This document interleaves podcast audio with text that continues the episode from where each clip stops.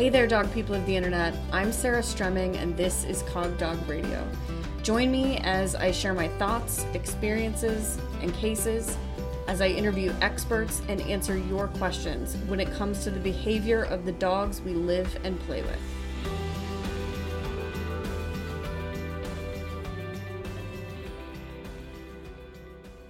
It's a new year, and I have a news flash. Black lives still matter. I'm looking forward in 2021 to not only continuing to donate to causes that I believe in, but also to providing more of a platform for BIPOC voices in the dog world here on Cog Dog Radio. So stay tuned. Friends, we are back this week with part two of my chat with Kim Brophy. If you missed part one, I strongly encourage that you go back in your podcast app and listen to that first. Um, because this conversation picks up right where we left off last week. I hope you enjoy it. I keep coming back to the majority of my clientele would be um, is sport dog people so a lot of agility people a growing number of people in bite sports as well mm-hmm. and so we're talking about dogs that due to their perception of these things will exhibit a lot of highly kind of problematic behaviors for right. us um and for me i do think it is so important for us to say you know i don't think that we get to say to the person no you have to just tolerate right the the border collie biting the child. Right. No. That's not true. That's not what we're saying.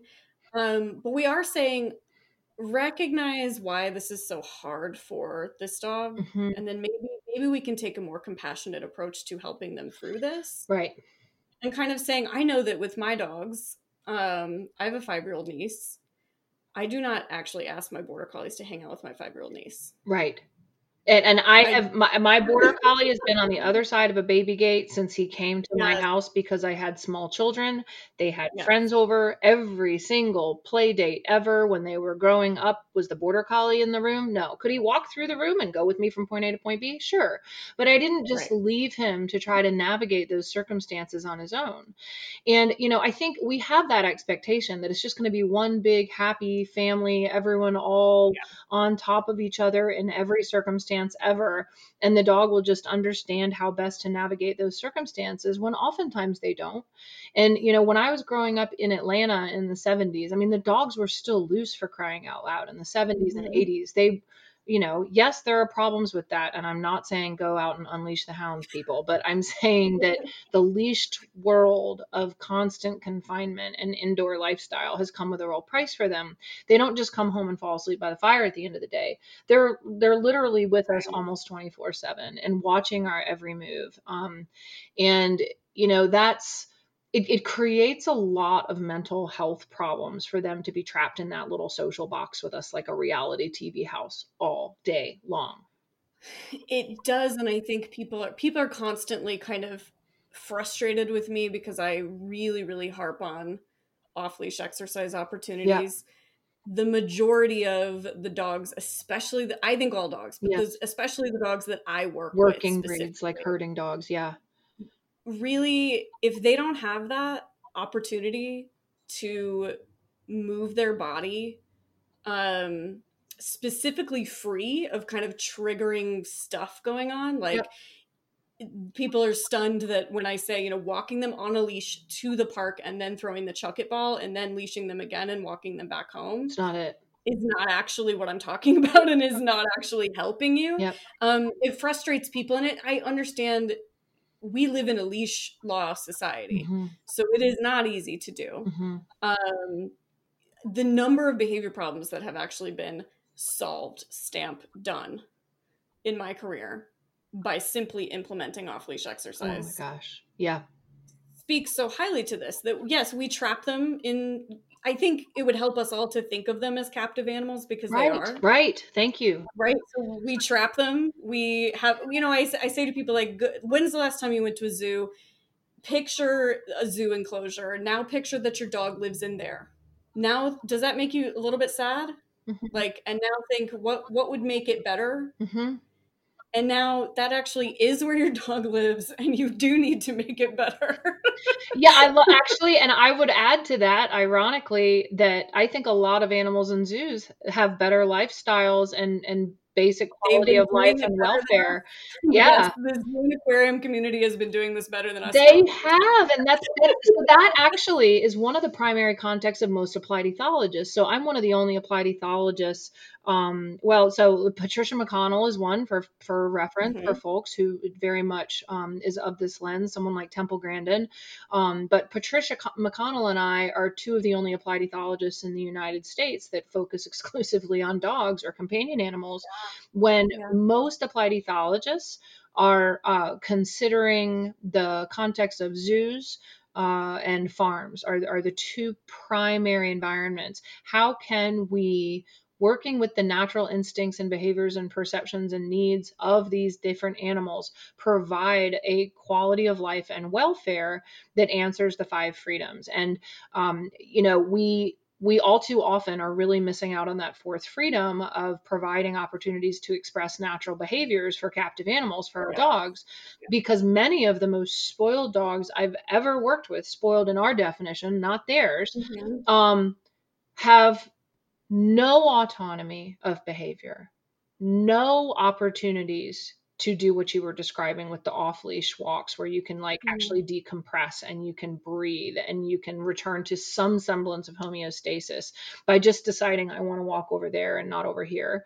Um, and and I would argue even neighborhoods sometimes are are anti-effective. They're the opposite of effective for what we're wanting because these dogs are so stimulated that they feel flooded by the experience of going for a walk and so it's it can be uh, counterproductive whereas even your own backyard might provide some some better kind of relief for them. Um, but we have to as a culture and as communities start finding creative ways resources new business models where people can literally go rent a nature park by the hour you know where you can mm-hmm. go and someone just you know sets up the fence and the infrastructure and the online scheduling membership deal where you can go in and have your hour lock the door behind you and it's not a dog park where you have to worry about the other dogs and their behaviors right. and their perceptions of your dog's signals and you know right. much less the other people there and you can just relax and give that to your dog as part of your regular lifestyle. We need stuff like this. We do, and I had uh, Dave. His last name is escaping me right now. He created Sniff Spot um, on the podcast because I think Sniff Spot is the door to this for a lot of people. Yeah. Um, yeah, things like that. And I think once people realize it's a need and a necessity, the market grows. Right.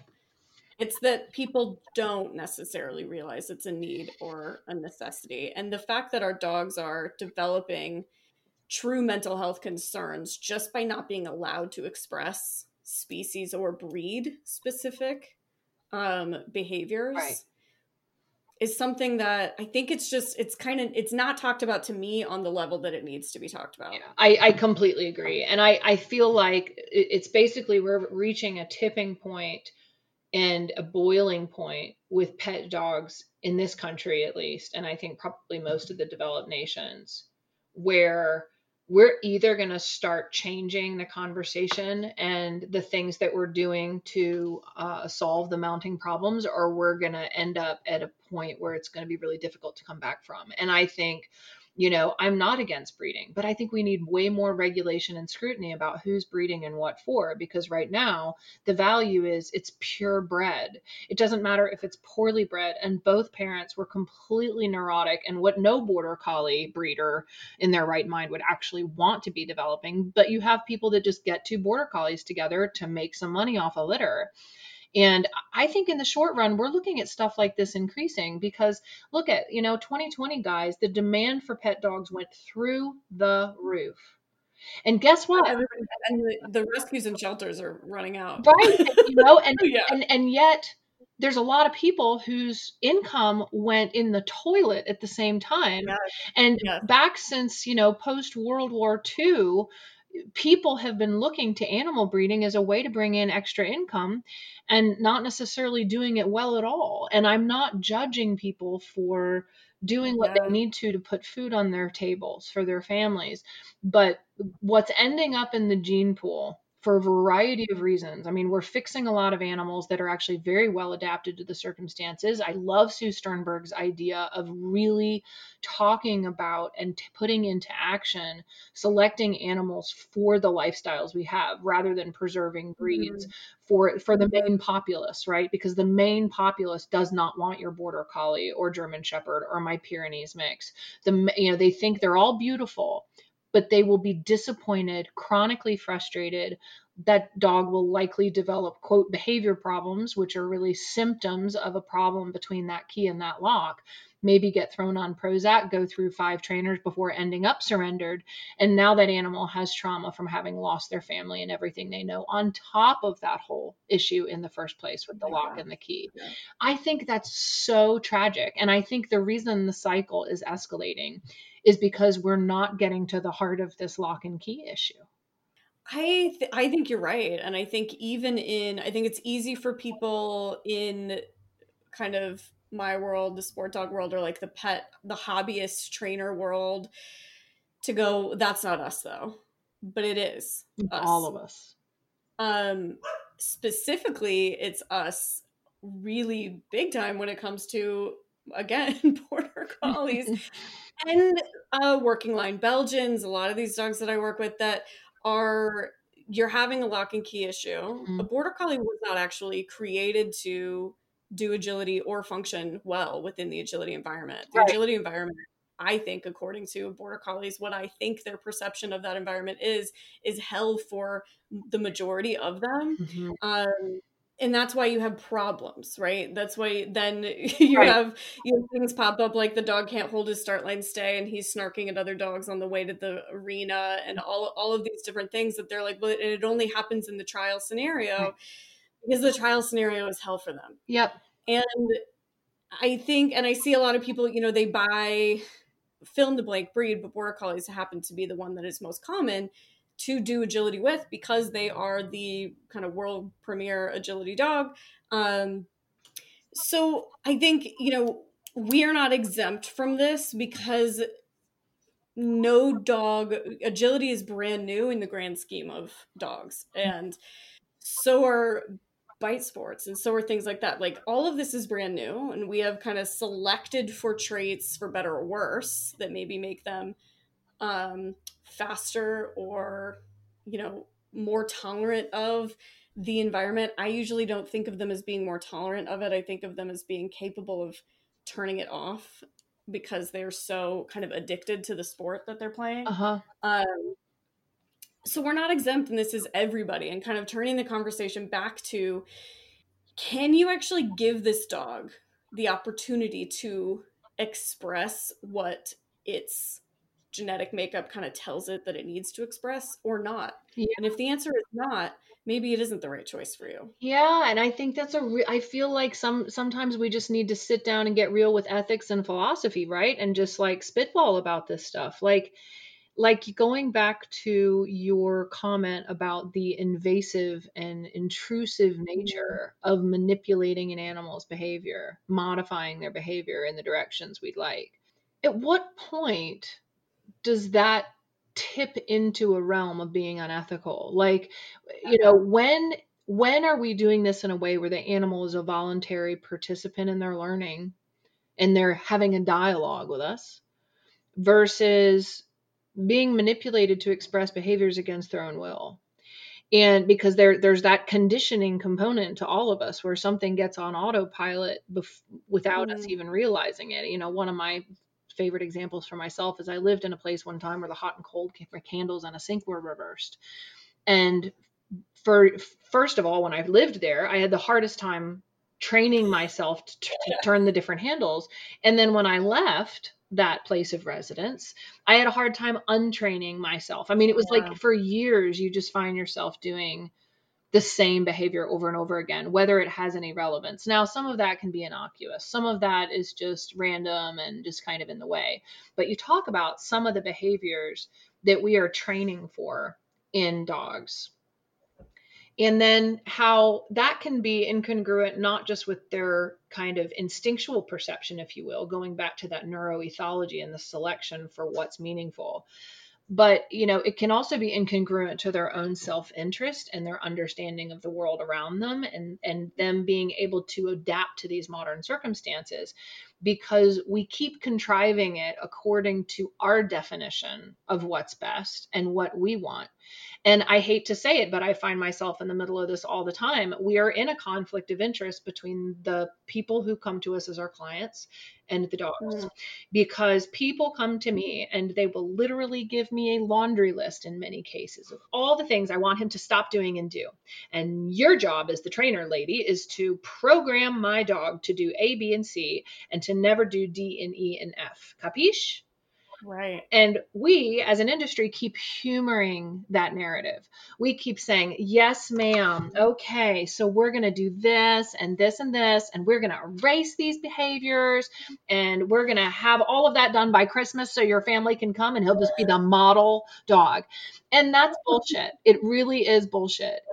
You know, and, um, and and honestly I, I i have to get into an uncomfortable angle here and talk about our beloved pitties and all of the bullies because the unfortunate truth is is those poor dogs are still being bred by so many people that are actively actively you guys breeding for fighting dogs. Like where most of these historic jobs are dead i mean how many people are really herding in the united states? How many people are really using livestock guardians really using terriers really using gun dogs? Maybe 5% people that are breeding for fighting dogs in the gene pool are still through the roof in major cities and rural areas across the united states. That is the sad truth those dogs are being bred against their will to perceive certain things in their environment a certain way. And it doesn't mean they all will, but when they do, then have those perceptions and responses to certain conditions, whether that be sudden restraint in the face of arousal, whether that be the context of a potential altercation, and then suddenly those perceptions and behaviors appear, we're all still shocked about it. And we're all like, oh no, he's just uh, he's he's you know he's got faulty genetics. That's an anomaly that doesn't you know or you did something wrong. It's there's no bad dogs only bad owners. So someone must have abused him. All of that is erroneous guys. Like we for the sake of those dogs and every other group of working dog out there we have to talk about the ethics or lack thereof of breeding behaviors into these dogs that we actually have no desire or tolerance for as a basic culture. And then the ethics of manipulating those behaviors once that animal's here on earth to our ends, despite what those genes are. It is a real quandary for them. And they experience those instincts against their own will in the same way that we perceive them as out of our control. They aren't choosing mm-hmm. to react that way to the bicyclist if it's a border collie, to the man walking in my front door bringing a surprise Christmas present if you're my guardian, or to another dog raising a lip and growling at them if maybe you are a dog bred for fighting. That you will perceive differently than other dogs might perceive that and respond in a way that we would consider undesirable for the pet home environment. Now, again, nothing is predictive about genetics. They're just influential. They're a piece of the puzzle. To go back to my legs model, they're a quarter of the story. You have learning, environment, genetics, and self. And Uh, those external conditions, the internal conditions, the experience and learning, and those genes are all throwing their little hat in the ring to what is going to end up being the animal we're sharing our house and life with. And we can't ignore any of those pieces. Right. We need to care about each piece. And we can't just say, I think, because what I tend to see is, you know, yeah, if we've got four sections here that we care about, I think people then go, okay, great. So three out of four I can influence. Mm-hmm. right. After I bought the dog. Right. Um, but the truth is that there you could think of it as four legs it's legs right on on the right so it's actually four legs on the same animal and all four legs are moving right and, and they need to work in cooperation of the other yes yeah yes cooperation um and i think that you know what matters and i think you're right and i think if we're speaking to our industry right now mm-hmm. turning the conversation back to how do we what does this animal need and how do we help it have those things mm-hmm. as the first order of business right not not as like you know it'll help us if you feed from a puzzle toy right right, right. that's like right. a tiny scratch the surface thing that's great and all but it's not going to be near enough Right. And it's like, you know, I got the great privilege of uh, touring a major zoo in the country that a friend works for and seeing all of their enrichment pieces. And, you know, there's a reason that the anteater has these enrichment things to do. And then the tiger has these enrichment things. Right. We don't give them all a snuffle mat. And they, right, they don't, right. They don't all get a snuffle mat. It is not, you know, it is like the, t- they were giving the tigers like they'll throw them a pumpkin and then they've got this big thing that they can bite. Yeah, right. Sink their teeth into and thrash and, like, around and break around apart. And, yes. Yeah. And then the anteater has this like long PVC pipe with holes in it that she can like stick her tongue through and like find all the little yeah. Pieces of food that are in there. And it's so important for us to think like that. Yeah. To think like that and right. to say, I am not suggesting that you give your terrier a rat to kill, but I am maybe maybe suggesting that you do give it like a turkey neck that's in a sock and then also in a paper bag so that the dog has to eviscerate something. Right. right? And and give them opportunities to dig to China in your backyard instead of planting a bloody rose garden. Oh, honey, you got a terrier, hang it up. He's gonna do your landscaping for you, you know? Like if somebody comes to me with a dog with a predilection for something like that and they're just like, I just need you to stop and I'm like, well let's talk talk talk about identifying an appropriate place and there i literally have a client i'm thinking of right now. Bless their heart. They're such nice people. They have a two by four area of mulch in their backyard which is the area the dogs are allowed to be in. They're two dogs. That's it. It's two by four. I'm not kidding you. And that's their outdoor toilet. She has a yard but it's her garden and so they're not allowed to use it Oh, and you're you you just don't know where to start, right? You don't know and and of course house training was partly what she came to me for. And i was saying well first of all if you don't change the litter out of the litter box the dog's not going to go in there and pee in it. So problem number one but why don't we open up the yard? It was out of the question. And this is a dog that is like you know what? I weigh 140 pounds I'm not going to pee in a two by four area because that's the equivalent of me pissing every day in an airplane bathroom. Like, yeah. you know? And so I, the, for the from the dog's perspective, just wait till the people are down the hall or something, and then go take a leak on the rug. Like, why why is that not a logical thought? Now, their last dog worked with the system, so the thought is, well, that dog met the expectation, therefore these dogs frequently so frequently some wonderful dog set up all the rest right. of the dogs to fail. Right. the last dog could deal with it. Um, and you know, maybe though they don't remember the fact that that was a dog that they got when they were in their 30s and they were jogging three miles a day or whatever the case might have been. I mean, you know, there's a reason I didn't go and get an Aussie this last time. When I got my Aussie, I was in college. She was my senior thesis project. I literally hiked three, four times a day, rode horses on the weekends, and that dog could do 10 miles and come back and look at me like, what next? It was unreal. And I don't have the time right now owning a business, being a mom. I, I just don't. And so there's a real reason I went and got a Pyrenees Newfoundland mix. That was what I wanted for my life right now. That was what I knew I could accommodate. Um, and, you know, I am able to turn on her behaviors towards appropriate outlets. We have a neighbor dog that the neighbors let out to run loose and run rabbits in the properties around our house. And every time he gets out, he's Chewy the adversary in our house. And we go, oh no Chewy's out. And we encourage her to run out in the yard and bark her little head off running the perimeter. And you've never seen a more satisfied dog doing exactly what they were bred to do, you know? Yeah. Um, but I realized that living here in the mountains of North Carolina, I have different opportunities available to me that people who are living in metropolitan areas and large cities might not.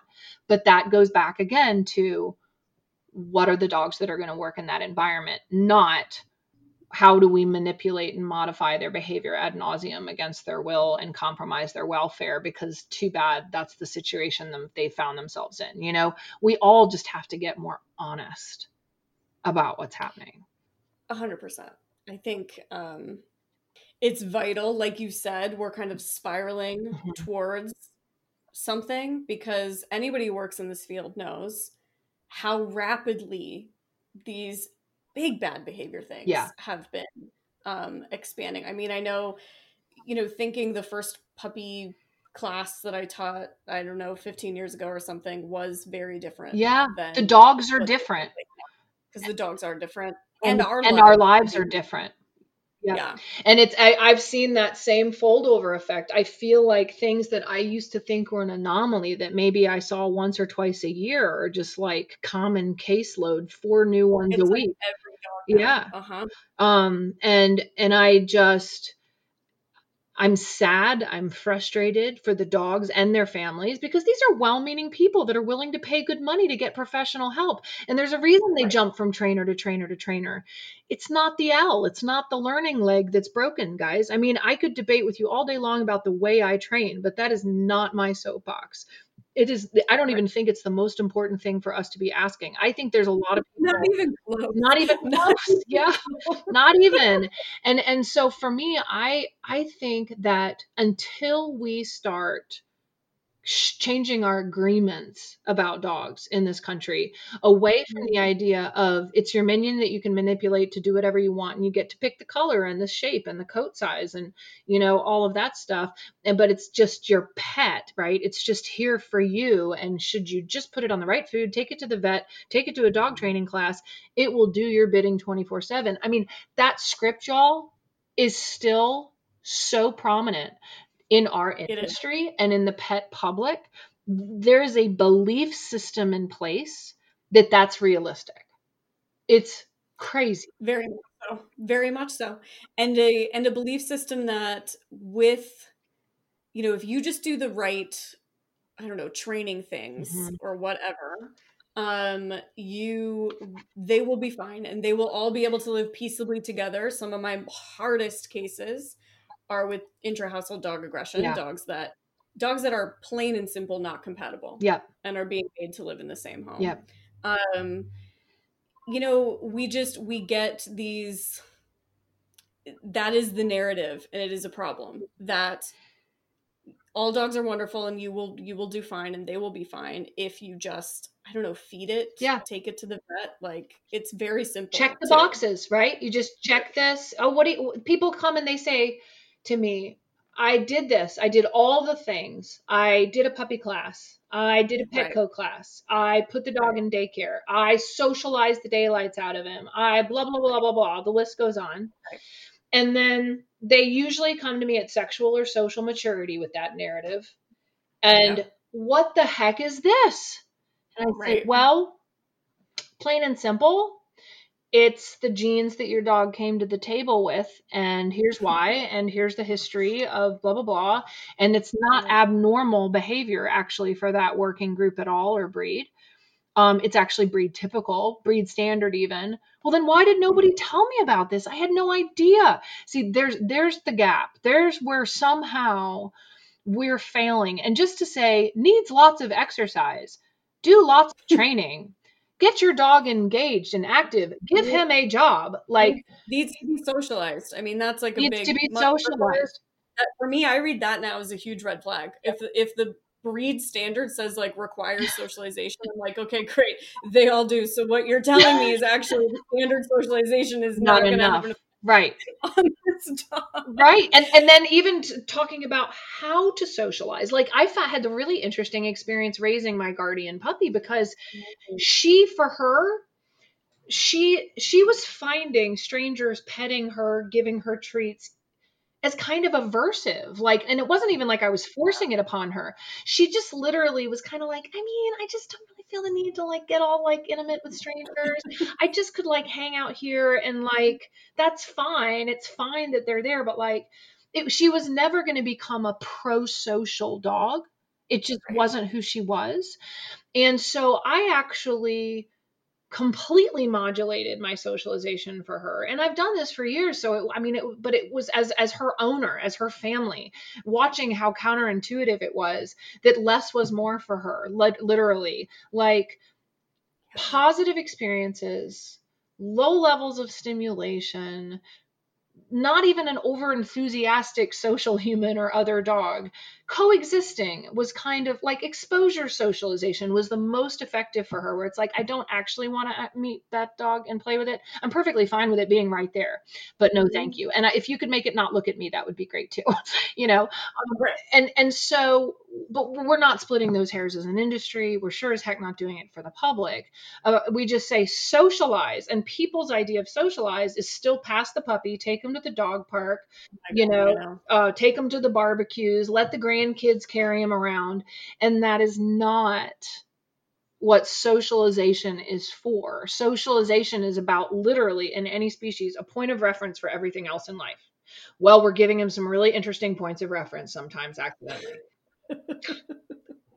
we are, and I think um, that that actually goes off of an interesting conversation I was just having because I find that a lot of people are just bombarding puppies. Hmm. And it's kind of popular too to do it to litters right now. Um, to just kind of literally throw stimuli at these puppies constantly. Pots, pans, vacuums, whatever. Yep. Loud TV, yep. um, different weird moving toy every single day. Um, don't worry. Then on then in addition, they're doing like actual intentional early neurological stimulation because because the dogs are not stimulated enough. Right. Um, we need more.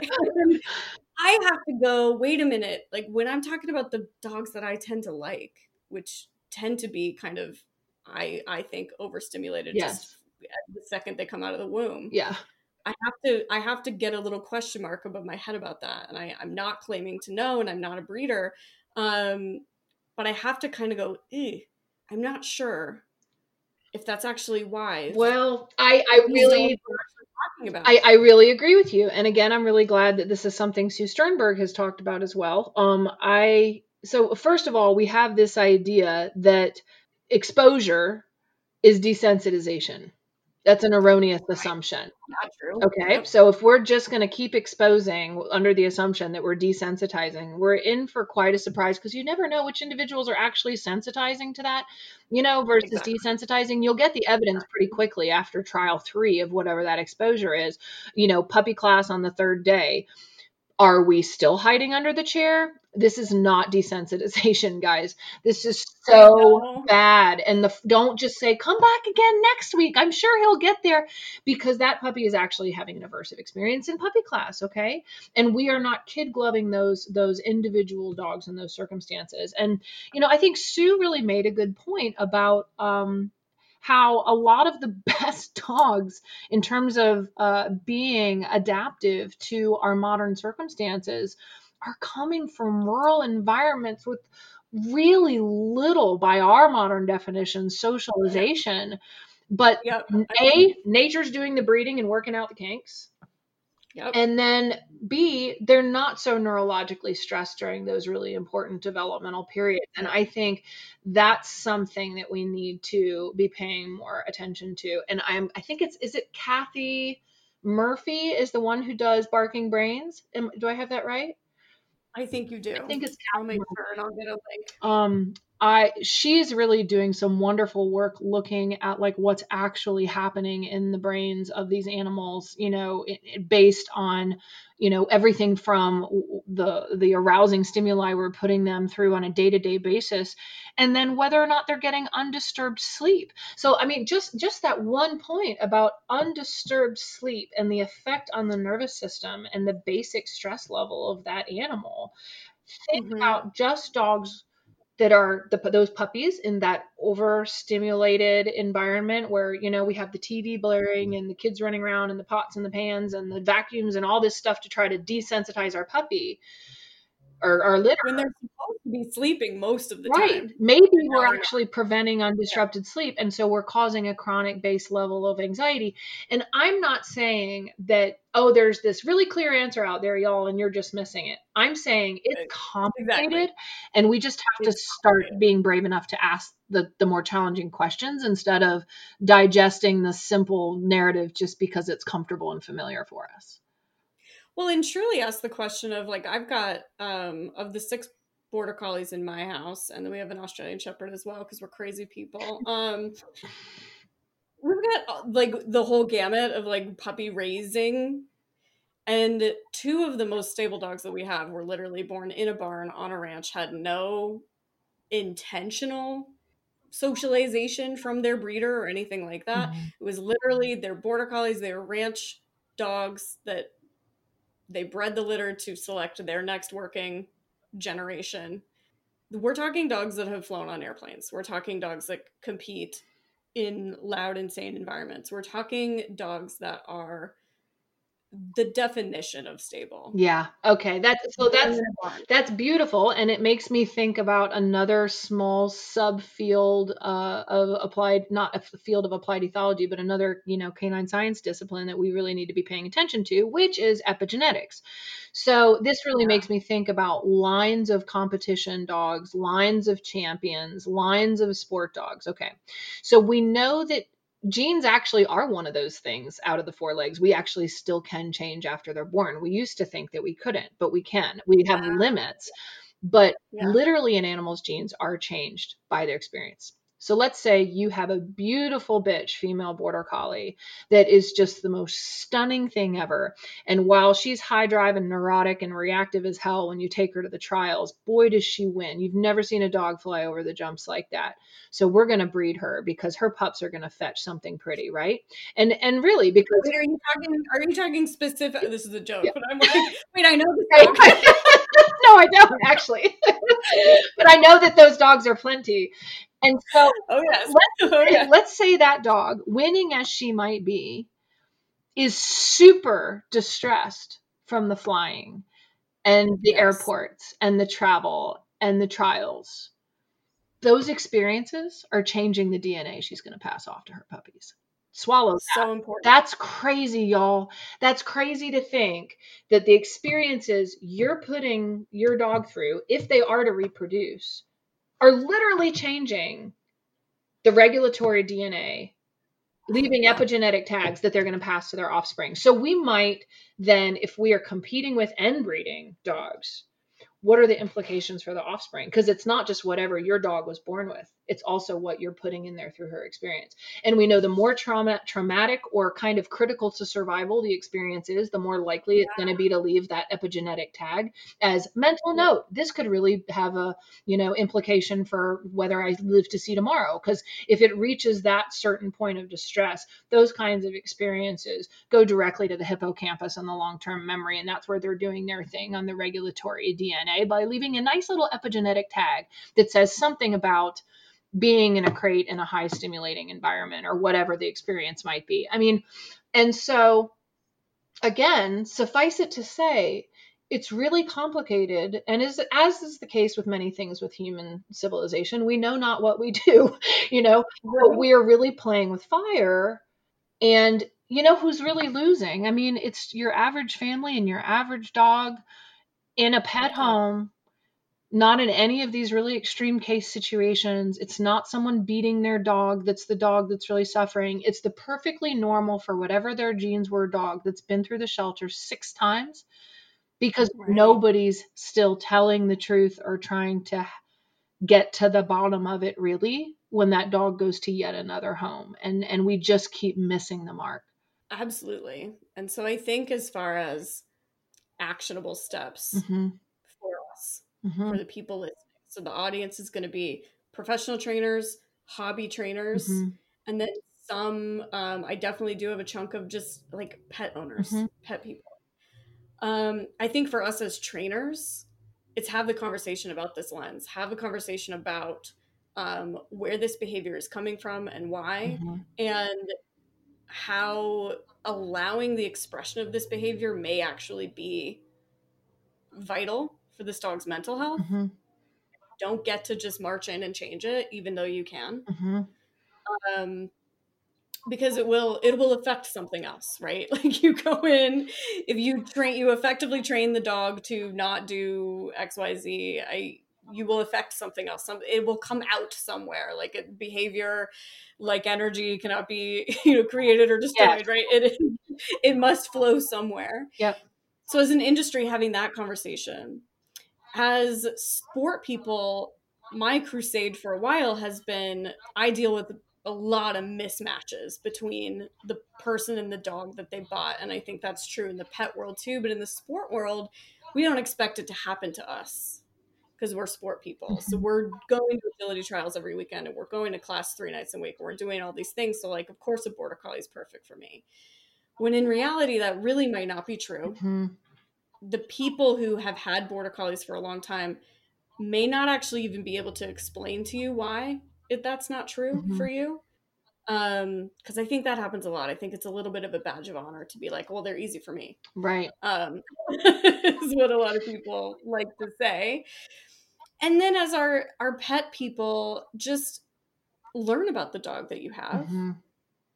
and then try to let him express who he is in the ways that are appropriate mm-hmm. and and i think that that is uh that new conversation is something that is far from complete. I think it's just beginning. And I think, like mm-hmm. you said, there's going to be different conversations had in those different spheres. And I think the first step is just our willingness to have it and the desire to learn and humble ourselves that there's more to dog behavior than dog training, right? They're not the same thing. Um, yeah. And uh, that behavior is often, especially problem behaviors, a symptom for welfare or lack thereof. And we need to start looking at it that way as opposed to something for us to just manipulate and proceeding with how before we understand why. Um, and, you know, I, the book Meet Your Dog that I wrote is an offering to all of those spheres for just a way to get the conversation started. And my hope that we all come together and just keep talking. Um, because I think more experts from different scientific disciplines are need to, needing to come in and say, well, this is what I can offer from where I sit, and this is what I can tell you about the neurology of stress and this is what you know i can tell you as a geneticist or, or whatever that specialty might be and for us to actually listen not just think it's kind of an interesting thing to attend at a dog training conference. I think conferences need to start being less about how and more about what and why and need to give more emphasis to who these creatures are historically and before we lay a hand on them in terms of our work with them and our relationship with them. And you know it's it's why um, we're we're really trying to expand what we're doing as a company to do more professional ethology consultations for cases for trainers and professionals and competitors so that if there's something that they're looking at that they don't recognize if they feel like they might be missing something and the how is not enough that there's a place where they can come to learn more and ask those questions and try to fill in those blanks because it's a it's an industry failure on the whole. It's no particular person's fault. We've just gotten really consumed in the l the learning we've we have we've gotten really really consumed in because how cool is it that we can right. actually change right behavior? i mean let's just get honest it's addictive. like we're all yeah like dog trainers are what I've observed is this, and maybe I'm just talking about me, control freaks with trauma who then found something that they could control in their life and then and then just made a career, right? And so completely. Yes, completely. And have unconditional love all at the same time, right? And yeah. right. And so but I'm finding it to be a really, really fascinating question of not just can we alter this behavior, but should we? Mm-hmm. And how do we find the place where truly the client and the dog can both be happy and both exist? Mm-hmm. Um, like the woman who wants her dog to use a two by four area of mulch because her garden is precious, there has to be a compromise there. Mm-hmm but it is a compromise, right? Like I'd like the dog to just have run of her garden, but it's not my garden and that's also not my thing, right? Right. And so who am I to say that? Right. Like I can't say her that she doesn't get a garden any more than I should be saying to this dog, and you only get this two by four. And and I think that's the honest, non-judgmental place that we have to start. I actually really adore mm-hmm. that client. I think the world of her. She's so completely committed, willing to put the time in, and you know it's it's a fair question when it worked before why isn't it working again and what am i doing wrong or what can we can change so that you mm-hmm. make it work? And it's like a relationship. We don't want to say well it's just the way that you are. I you know i can have no further expectations of you changing that otherwise. I just accept that you don't want to pee in the two by four area and I will give you a bigger area. And that's the deposit I can put in the bank account for our relationship so that I can keep making the withdrawals that I need to make about all of these other things, whether that's the amount of time I have for exercising or whatever it is. But I, I think that's why I, as a professional, started really wrestling with the whole idea, the very concept of dog training and all of the vernacular around it. Terms like obedience, commands, you know, um, and and I think the whole concept of dog training really does need to evolve because it connotes control, uh, a one sided dictatorship, really, of a mm-hmm. relationship, mm-hmm. whatever the flavor is, where I decide mm-hmm. what your behavior is going to be. I will program you accordingly and you will follow my instructions reliably so. And that is still our core value. And you know i i got really uncomfortable even putting myself in that professional bubble of a dog trainer because it is not how i perceive what i'm trying to do is to manipulate your dog's behavior as my my job my career. And so we're offering a new model and a new conversation of family dog mediation which is the idea mm-hmm. that there are mm-hmm. two parties with even things to bring to the table now, one might be the parent and the child in the relationship, as is the case with the dogs. They they they can't have the autonomy to make their decisions. I'm not again right. suggesting you unleash them and see what happens. The world is the way that it is now, regardless of what we might want to change about it and reverse the clock about. And so, how do we help them navigate that world? What do we need to put on the table for compromises? And what are they trying to tell us that we're not hearing and we're not seeing? And and how can we then as professionals bring the interests of both parties together and create a contract that works for everybody. Very much so, because I've said for so long that what I'm doing is more like family counseling yes. than anything, right? And, you know, when you go to a counselor with any member of your family, it isn't ever about change this person's behavior. We might wish it in the case of my ex-husband. Right. Maybe why you went, but that's not what right. you ever get. Doesn't work. It's actually all about like changing yours. Yes. Yeah. In order to communicate better, function better. Yeah. And change um, our expectations. Sometimes we just, yeah. you know, I I feel like sometimes my job is just to to change someone's expectations about something, and for them to even give themselves permission to not expect it because they think everyone oh, else oh, expects it too. I think it's a relief for a lot of people when we do that. Mm-hmm. When we say, "Hey, you know, just so you know, your dog doesn't have to ever do this." Right still be a good dog and still be a nice dog. Yeah. I think leash, leash walking is like the number one thing that I'm I'm always like, listen, my dogs are rarely on leashes and when they are, if they're bad puller, they're on a humane no pull device and I just don't care. I have used front attach harnesses for years as one of the few easy buttons that I push where most of my clients won't put the work in or the self-mindfulness and the consistency to do loose leash loose correctly. And I'm like, you know yeah. what? For most dogs. How about you don't? Front attach harness. Push the easy button. You know, is it going to be a perfect loose J? No. Will you be able to enjoy your walks again? Sure. Here's just the basic things to keep in mind. But like, if you give them too much, then it's unfair to the person too, right? And yet, the model that we have, you know, to the other extreme of you don't have to have any mindfulness to your behavior. It is a one sided situation. You get to decide what's acceptable in your relationship and not. And as a matter of fact, here's a little button you can push to shock the daylights out of the other party in the relationship whenever they're doing something you don't like, whether or not you were inconsistent about that five minutes ago or yesterday, it doesn't matter.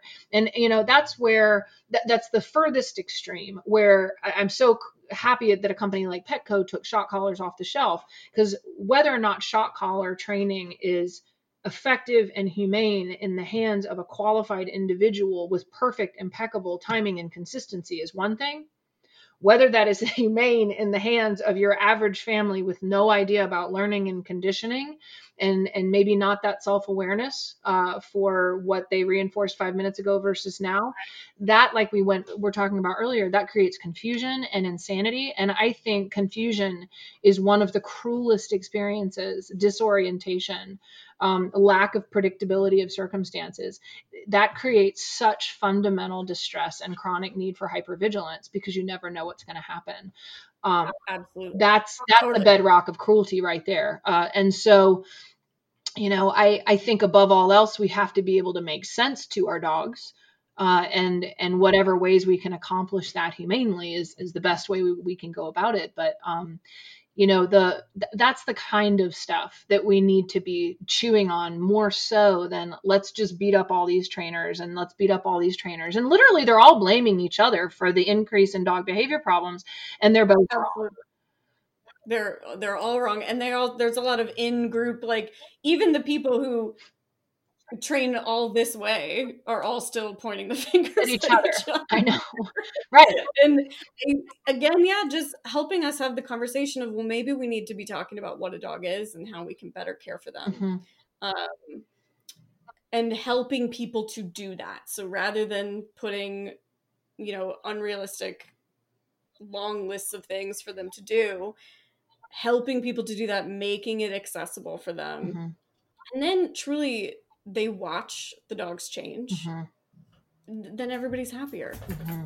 And it it is so much better. Yeah. When just, you know, making it very, very simple and saying, you know, hey, you know, do rather than I mean the number of people who are relieved when I say so don't walk the dog in the neighborhood anymore. Yep because they thought they had to. Right. To be Everyone thinks I have to walk them around the block, right? And actually, depending on the dog, that might not be helping anyone. It's just hell you all you both endure every day because you think you. Yeah. Totally. So, Kim, I think this is fantastic.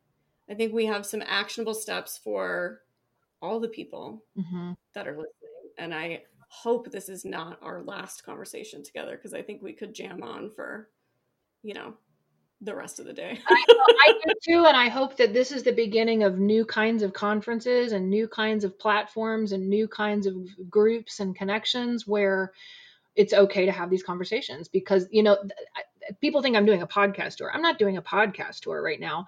People have been so excited about what they're hearing because we are intuitively, I think, feeling and seeing a lot of the same things, but a lot of folks don't know what they're looking at. And they hear it yeah. described, and it's just electrifying their cells with the sense of resonance for what their own experience is as a professional. And um, we we just need to keep the ball rolling. We need to all keep working together to um, to get to the heart of what's really going on. And it's it's going to require some revolutionizing of the industry. Wow i'm here i'm here on the front line. let's go sarah said it today sign up all right Thank you so much, Kim. This was fantastic. Yeah, thank you again. This has really been a pleasure. And that's it, folks. Gosh, I hope you enjoyed that as much as I did. And be sure to give me your feedback because I think we should have Kim back as kind of a regular podcast guest, um, if only so that I selfishly get to have these nerdy, fun, awesome conversations. Thanks for listening. Please be sure to rate, review, and subscribe in the podcast app of your choice. And if you're interested in supporting this podcast as well as joining the Cogdog Radio community, head over to patreon.com slash cogdogradio and become a patron for as little as $4 a month. I hope to see you there. Cheers.